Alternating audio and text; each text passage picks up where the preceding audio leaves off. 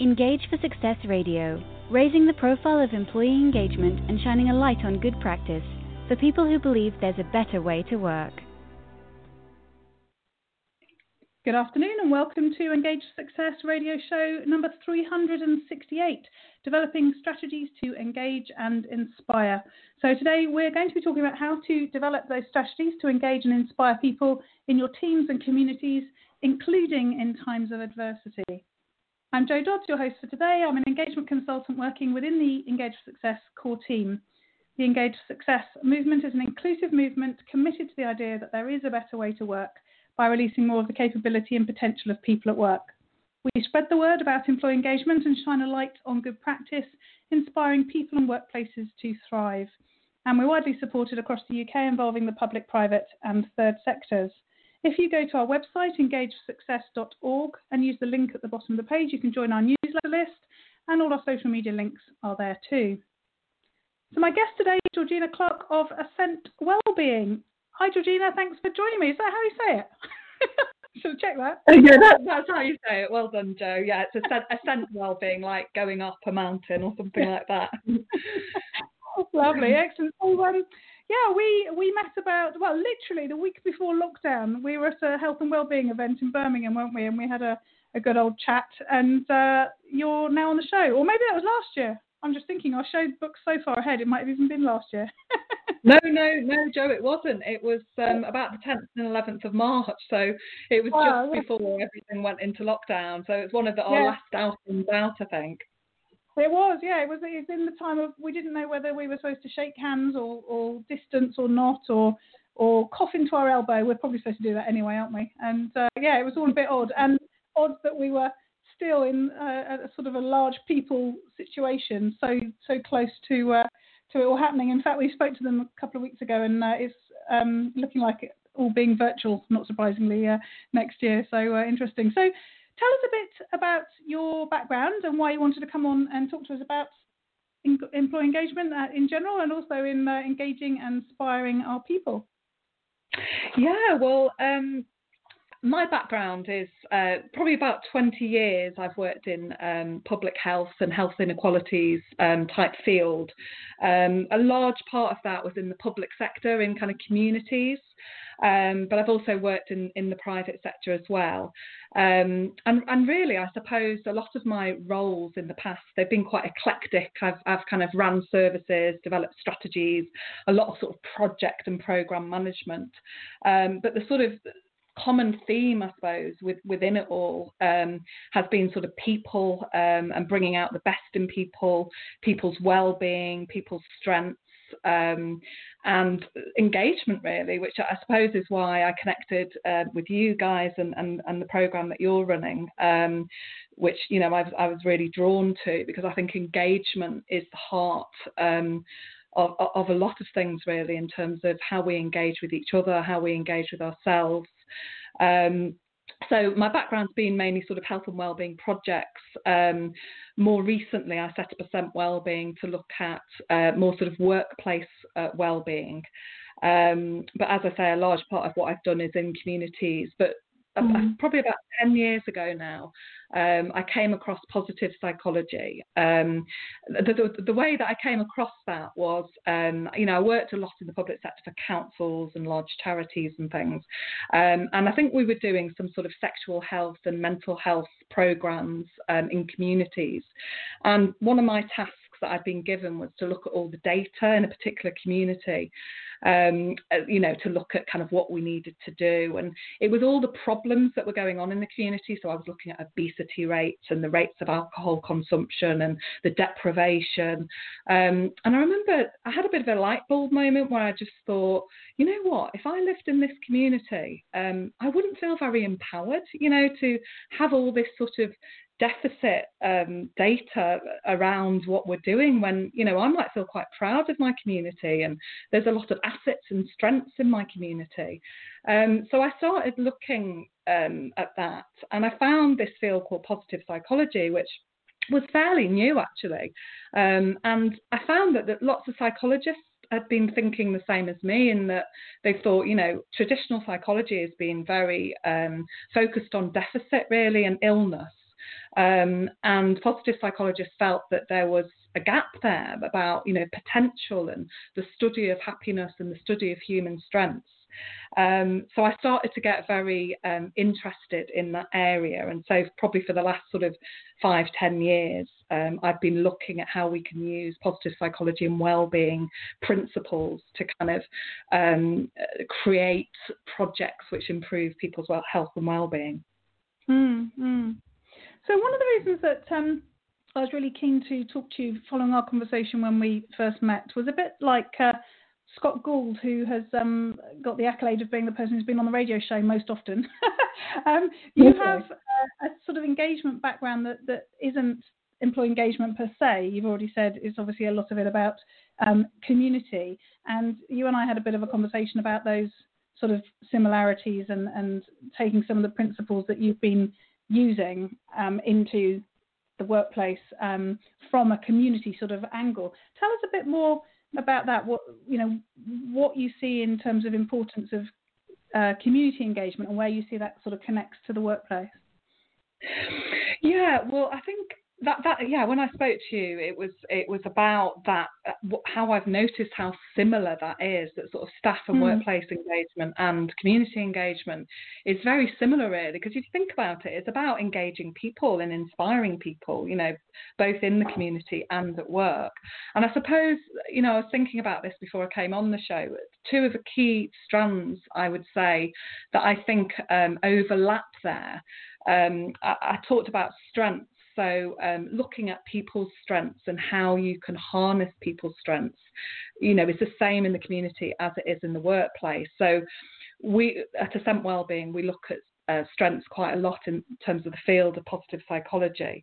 And why strengths are different from skills are that strengths are more sort of naturally what are innate within us, you know, our natural strengths, as opposed to things that we learn and we become good at, and we may become very competent at things, but they could drain us.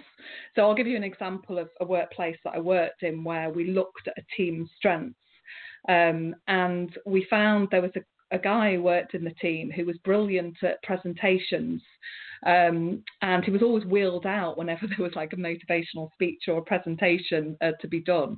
Um, and when we did everybody's strengths, interestingly, um, his strengths around presenting and that kind of thing um, came up as a learned behavior, which means that you can become very competent at it, but it drains you. And when we spoke to him, he said, Yeah, I really don't enjoy them, but I keep being wheeled out to do them. And I suppose in the workplace, the idea is with strengths that you, we all have to do things sometimes that drain us, or, you know, I know like when I come down round to doing my financial admin for work, you know, it really drains me but you kind of have to do it because there isn't anyone else to do it, you know. Yeah. Um, so, you know, we can't do everything we love and that energizes us all the time. But the idea with strengths is that we do more of what energizes us than what doesn't. And we try and find environments and jobs that sort of match our natural strengths. And that's the same as the engagement that I did in communities as well. I mean, when I one of the one of the sort of most successful programs I did in the community was around this thing called asset-based community development, was ways you build on the strengths of communities. And, and, my role in the community there, I went in as a community development worker, um, was really to notice the strengths of residents. And you know, often when people don't feel included or they don't feel confident, um, they feel maybe they've not got much to offer the world. And you know, I talked about mental health never as being as important as it is now with the way people are feeling. And we need to notice each other's strengths and what we do well and feed back on that. Um, and that's really what I did in the community. You know, that was my main role really was to notice people's strengths and to kind of connect people and harness those strengths. And we really transformed um, a statistically deprived, very community, very deprived community um, by doing that really. But the other mm. strand I wanted to talk about was coaching as well, and that's where I think there's an overlap with the workplace and communities. Is when I was in the community, again, my role was as a coach. And that is something that I think we don't do in communities enough. Um, what I've noticed from my 20 years uh, experience um, working in communities was that the sort of authorities that end up in communities like the council or large charities or the housing associations, um, it, it's sometimes you can get into those roles of seeing people's the community as being sort of passive recipients to what you're actually offering um, rather than active agents of change. And the same in the workplace as well. You know, we've got like hierarchical systems sometimes where the sort of managers and leaders think that they're there to make all the decisions and, um, you know, that, that actually we're going to come up with something and then we're going to tell you what that is. Whereas actually you often get more ownership and accountability if you get people involved in designing the solutions.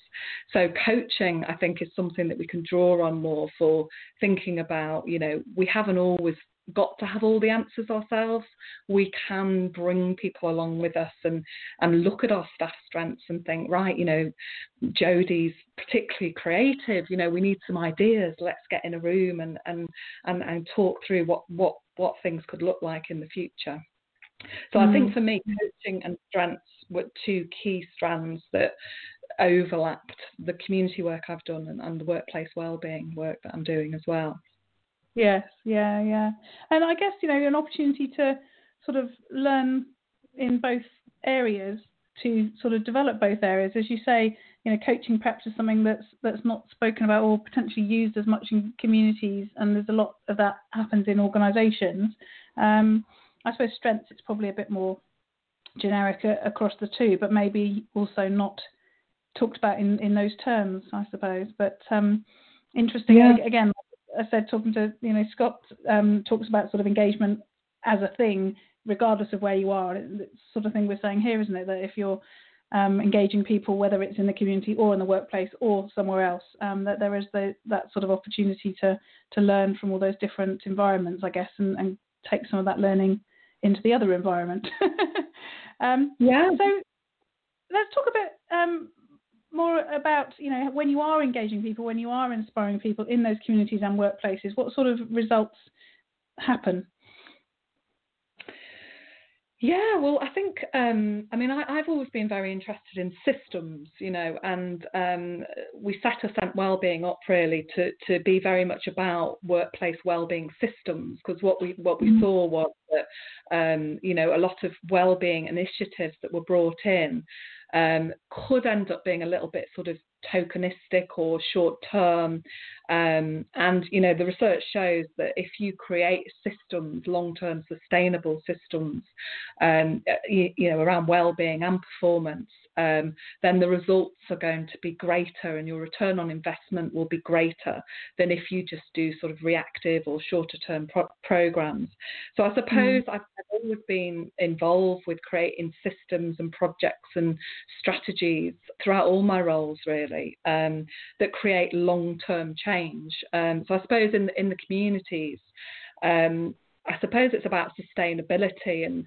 Um, you know, I, I, worked on a lot of projects actually that, that didn't have sustainability really, you know, and as soon as the funding stops, you know, the project stops.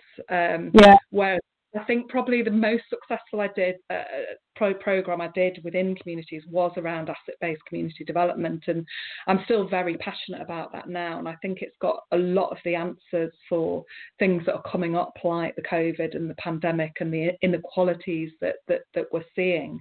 And asset-based community development, as I say, builds on strengths of communities, and so um, it helps to connect the strengths within that community. So one community I worked in, for instance. Um, it, it, it's all around trust and relationships, which again, very similar to workplace, really about building trust with people and, and building long-term relationships. And it took a long time, you know. And this this is the thing with short-term targets and short projects; they don't always give you the time to build those trust and, and relationships that you need. And luckily, mm-hmm. the program that we delivered in the community around asset-based community development allowed us to do that. So, you know, we didn't have to get 20 people back to work within a week, you know, um, because yeah. the problem with that is that, you know, if, if the community knows that your agenda is to get them back to work and you've only got a few weeks to do it, you don't, it becomes more about your goals and your agenda than the community. So we were mm. lucky in that we had the we had the time to build the trust and relationships. But what ended up happening was the community we, we had time to look at what mattered for the community, what was the most important thing that they wanted to work at, and that could be a few things. You know, you might have one one mm. little group over here doing gardening and another doing something else over here, but in the end, they they ended up building this sort of residents group that which turned into a charity which ended up doing affordable food so they picked up the, the, the food from supermarkets and distributed it into the community um, and that they've now got a shop and and and, and they um, help people who are struggling in the community. So for COVID, you know, it's been brilliant because they provided food into the community, support, mm. um, and this, you know, this was in in an area that is statistically deprived. Um, mm. So you know, there was a lot of barriers to people getting involved, and um, you know, so, sort of there was a lot of need in the community really, which yeah. now yeah. residents are tackling. So it's been sustainable and long term. And the same yeah. for the workplace. So we're working on a big program at the moment where you know we've spent time looking at um, you know what is already going on in the workplace? What can we build on? How can we build well-being into existing systems rather than having it as an add-on? And we're finding that that's working a lot better. We've got much better engagement with leadership teams for, for instance. So you know, if in a leadership team they've suddenly got this whole new program to do and everyone's, you know, stressed out anyway from from everything they've got to manage, you know, it becomes something that's quite stressful, you know. And, and I said at the beginning mm. of this program, you know, we don't want a well-being program to make everyone stressed, you know, that would be sort of counterproductive. Um, yeah. So we, we've looked at all the systems and we started building better engagement into the existing systems. So, for instance, in one project I'm working at they were already building safety champions, you know, because safety is a big part of their work. So we've yeah. looked at like adding health in. You know, health and safety is a term we know, but often we we we sort of associate with safety more than health. So we're kind of building up the health part of it. You know, how can we have good well-being as well as you know safety? How can we not just prevent accidents, but how can we prevent psychological risk happening or, or you know um, sort of damage to our psychological well-being? How can we stop that happening? How can we build environments where people flourish?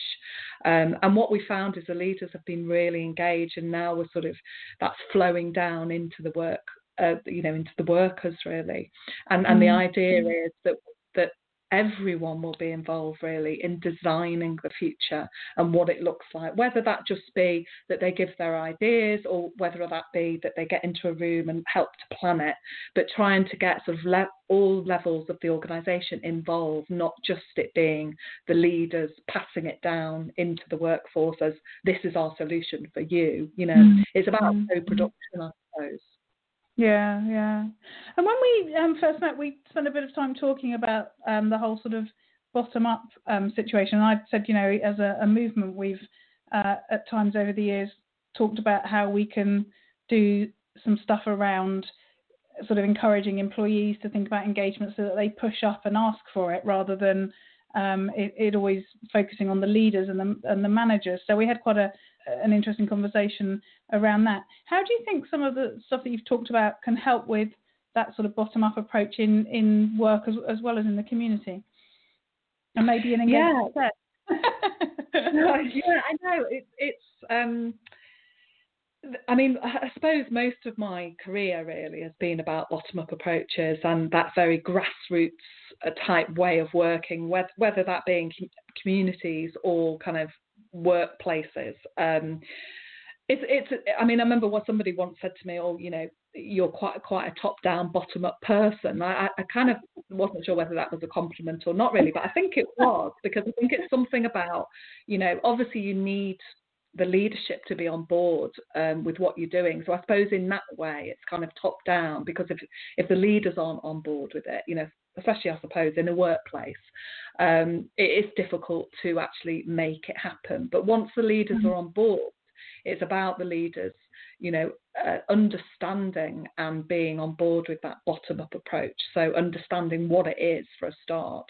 Um, but mm-hmm. we, we tend to have quite hierarchical systems, I think, both in the workplace and in communities. So in communities, what tends to happen is you have partnership working, which is a good thing. So you, you, will have, you know, the housing association, the council, the lead charities in an area, um, you know, partners, health health partners coming together to, to come up with a plan for the community. um, but what can tend to happen with that? And I, I, think it's probably also people have leadership strengths, which is a good thing. But what I found in communities, I had to try and shelve my leadership strengths in a way because my job was to find the community leaders. So it was actually noticing leadership skills in others rather than me taking over. So sometimes, you know, in the community, we'd sit in a meeting that someone had said they were going to lead, but they, they were scared of leading it, you know. And I wanted mm. to jump in and lead it, but I, I, I stopped myself because it's that thing of letting other people find their feet and, and and learn new skills and build their confidence, you know, rather than and I've noticed this with people that, who go into communities that they find that hard because they just want the project to happen, which, which, is fair enough. And often we have these short term targets and we have to take over with our own leadership skills. But I suppose yeah. a key word for me would be co production. And that's a word we use in the workplace wellbeing programs that we run, um, as mm. well as in the community. So co-production, uh, co-design as well, co-design, co-production. Um, is about really, um, you know, what we used to see a lot in communities is consultation practice, which I, I, sort of became a bit averse to in the end. Was you know we'd, we'd get the invite the community along, have lovely chip, flip charts around the wall, and you know this happens in workplaces as well, and we all decide what we want, but there's a lot of things that are difficult there because one, you've only got a couple of hours. Sometimes people don't really know what they want or what the solutions could be. You haven't got that time to build up trust. And then you sort of, the leaders take the flip charts away and then they decide how it's going to be. Whereas I suppose co production is much more about, you know, the, the, the workplace being involved or the community being involved in that design um, going forward. So Ascent, for instance, we have four stages of the program that we go through. So we go through Discover, where we look at what, what well-being's like at the moment, what have you currently got in place, dreaming, and that's a big part where you can use coaching to dream about what exceptional well-being would look like, and then design. You all design together the new future, and then deliver. You actually deliver it, and then somewhere along the line there, you build in measurement and, and evaluation as well. Um, mm. So I think it's really about, I mean, the strengths thing comes into it as well, because it's about knowing your people, building up that trust with your people, um, and then understanding what they have got to offer and contribute and where they become energized and what inspires them, and starting to notice more, I suppose, with your workforce about how they operate together. And inclusion is a big part of that. I mean, it's a huge part in communities, you know, about people not feeling included and think we tend to feel like if with if we've got particular strengths, like if, for instance, speaking up in a meeting is easy for us, then we forget that for some people it's not easy. You know, so it's actually giving people a safe space, I think, to actually say how they feel and recognizing that there will be barriers to that and how how mm. one person communicates won't be how someone else communicates. What respect looks like to one person won't be how it looks like to another. So I think yeah. coaching groups to actually come up with their own sort of set of guidelines about how they're going to run together um, or run a project together, but recognizing that certain people will probably take over because maybe it's their natural leadership skills or something like that. Um, yeah. But actually, you have to realize what those barriers are to people not participating and telling them that it's okay and, and recognizing that they have got strength. So even if they are scared to speak up in a meeting, they will have other things that they can contribute in different ways. And it's about trying to value everybody. Mm-hmm. Yeah, yeah. So uh, we're, we're, we're coming to the last sort of six minutes or so of, of the show. Um, it, it just flies past. um, and I'm really intrigued to sort of connect what we've been saying to the sort of unprecedented events that we're, that we're in. Um, and one of the things that's sort of frustrating me with the sort of narrative in in the business sort of corporate world at the moment is a bit of you know getting back to normal or, or sort of going back to the office, going you know back to how we've done things, sort of thing. Because for me, I think it's about moving forwards and you know what we did might not be the way the right way moving forwards but you know who knows? Mm. we don't know yet. Um, how can we apply some of this thinking to what our organisations are doing um, you know moving forwards given we're in such a difficult time and you know and it's there's so much uncertainty as as we know we're recording it in the week where you know lockdowns been announced again. So you know we think we're moving forwards and then you know it goes backwards again, sort of thing. What what can we yeah. do in organisations? What can leaders do to use some of this stuff to, you know, hopefully carve a, a path out in the future with their organisation and their teams? Yeah, no, definitely. I, I think, um, I mean, uh, this word resilience is a key word uh, for me when I'm thinking about, you know, COVID and the pandemic yeah. and lockdowns and how people are feeling. Um, and I think, you know, if, if you had built up that sort of engagement, those trusting environments, those places where you're noticing people's strengths, where people aren't afraid to speak up, where people feel valued and respected, if you've got that, that kind of culture, um, then I think you're going to be a lot more resilient when things come along like this because you will have that sort of team where you can discuss things, you can pull on people's strengths for different ideas, you design new things together. Um, so I think really it's about building resilience uh, within your teams, uh, within the communities. Uh, like I mentioned, the community, you know, having that sustainable way of working so that now whatever happens and whatever comes along, you know, there's a group of people who are pulling on different strengths in the community to kind of, you know, uh, sort of tackle the things that are coming along. And it's the same with the workplace, really.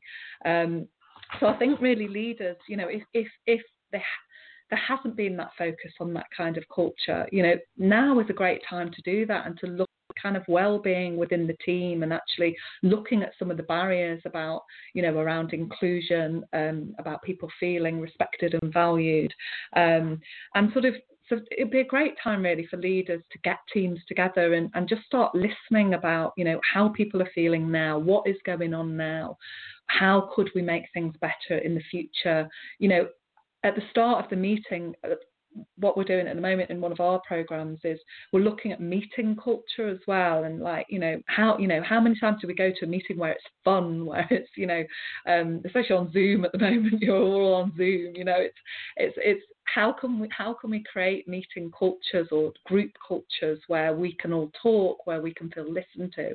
And I think part of that is spending some time at the beginning of it. So you could set up some sessions, for instance, to look at well-being or to look at COVID and pandemic lockdowns, whatever's going on, and and sort of spend half an hour, an hour at the beginning saying, right, what do we want this meeting to be like? You know, what how can we get the best out of each other? You know, how can we make sure we listen and how can we hold each other accountable so we keep revisiting that?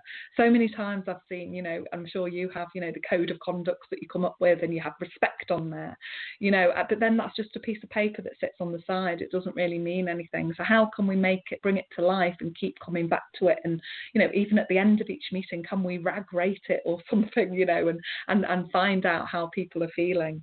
Um, um, and mm. I think also with leaders sharing their own vulnerability, you know, um, I think growth mindset as, as well is, is, is another area that I think people could look into. Carol Dweck's done some great research around growth mindset, and that yeah. it, it's about creating a growth mindset culture. So you're looking at the process as well as the outcome. We're so target oriented. We're very very focused on the targets, aren't we? But actually, what are we learning as we go along, and what about when things go wrong?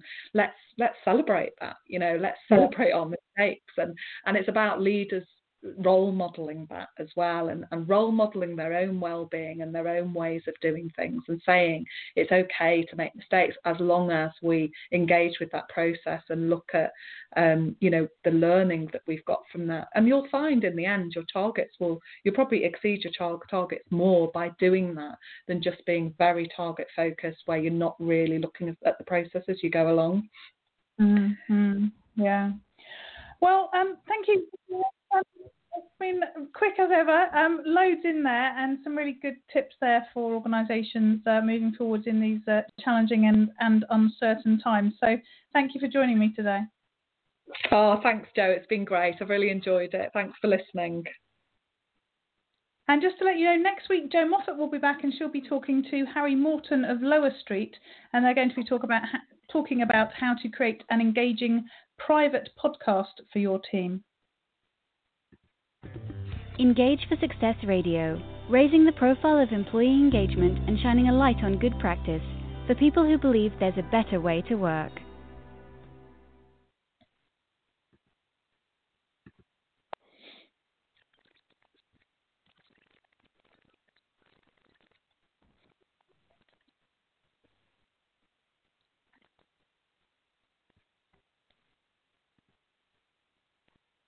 Guys, it is Ryan. I'm not sure if you know this about me, but I'm a bit of a fun fanatic when I can. I like to work, but I like fun too. It's a thing. And now the truth is out there. I can tell you about my favorite place to have fun Chumba Casino. They have hundreds of social casino style games to choose from, with new games released each week. You can play for free anytime, anywhere. And each day brings a new chance to collect daily bonuses. So join me in the fun. Sign up now at chumbacasino.com. No purchase necessary. Group. Void were prohibited by law. See terms and conditions. 18 plus.